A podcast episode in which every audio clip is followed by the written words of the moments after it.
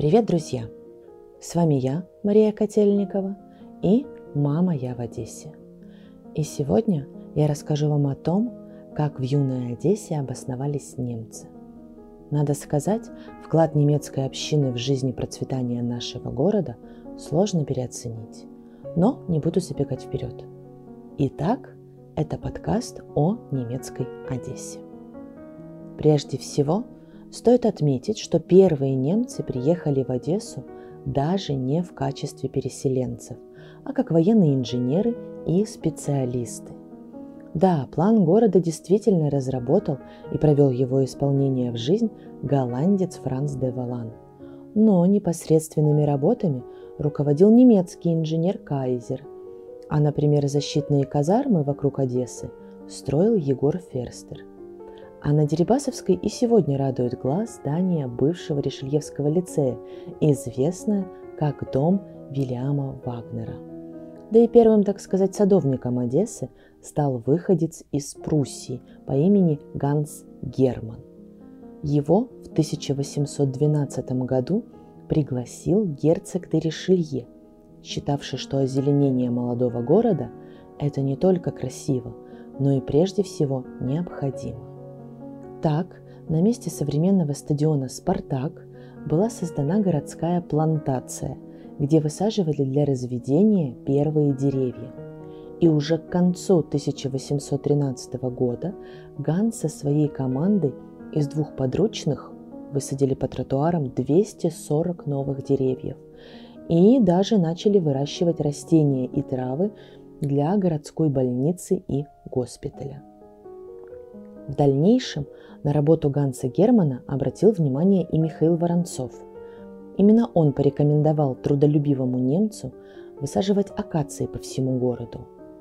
Дело пошло, и уже в 1824 году на Приморском бульваре появилось более 400 деревьев.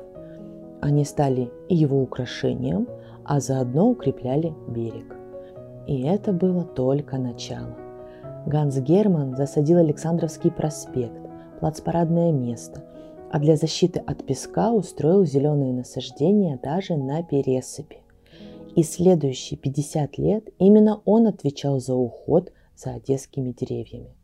И в 1862 году Гансу Герману присвоили звание почетного гражданина Одессы.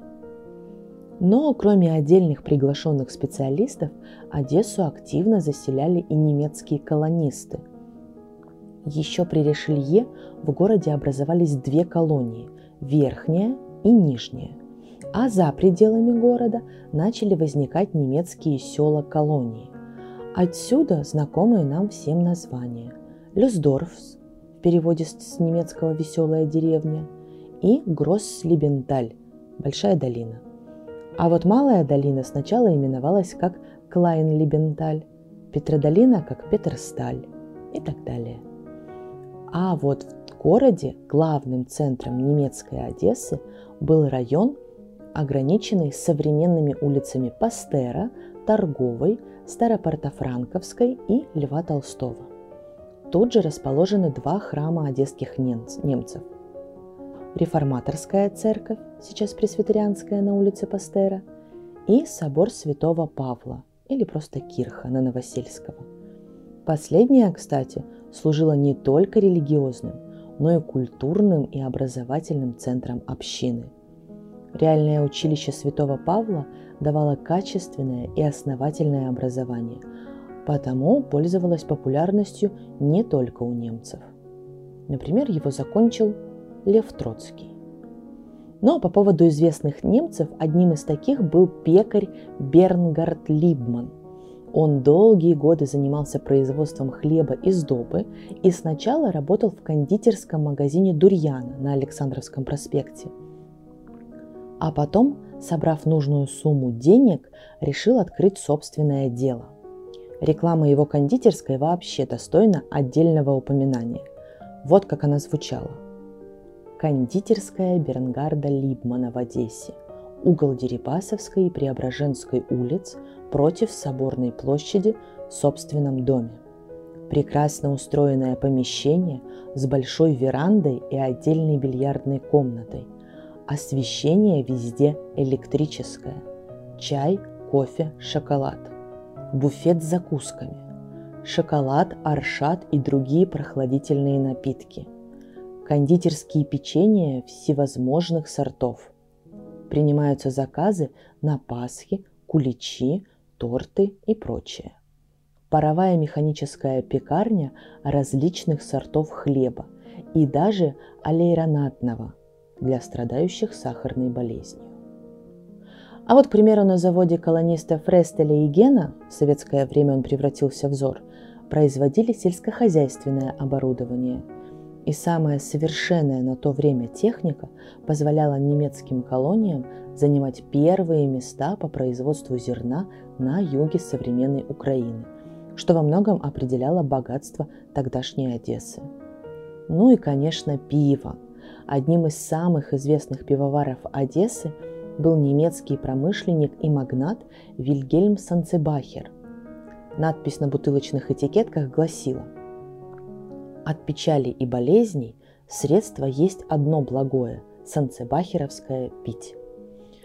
Но в советское время завод Санцебахера превратился в пивзавод номер один – а до наших дней и тот не сохранился. Но, кстати, именно Вильгельм Санцебахер открыл в Одессе и знакомый нам цирк. Один из первых постоянных цирков тогдашней Европе. Ну и как тут не упомянуть о семье немецких промышленников Фальцфейнов. Это им принадлежал любимый нами дом с атлантами на улице Гоголя. Кроме того, Фридрих Фальцфейн основал знаменитый заповедник Аскания Нова – а, например, Теофил Рихтер работал в Одессе органистом в той самой кирхе на Новосельского. После Первой мировой войны для одесских немцев все радикально изменилось. Но это уже совсем другая история. Мы же остановимся на времени расцвета немецкой общины и вспомним, что именно немцы, кстати, первыми стали устраивать в Одессе новогодние ярмарки и веселые праздники. На этом все. Подписывайтесь на нас в соцсетях и следите за анонсами «Мама, я в Одессе». Будет интересно.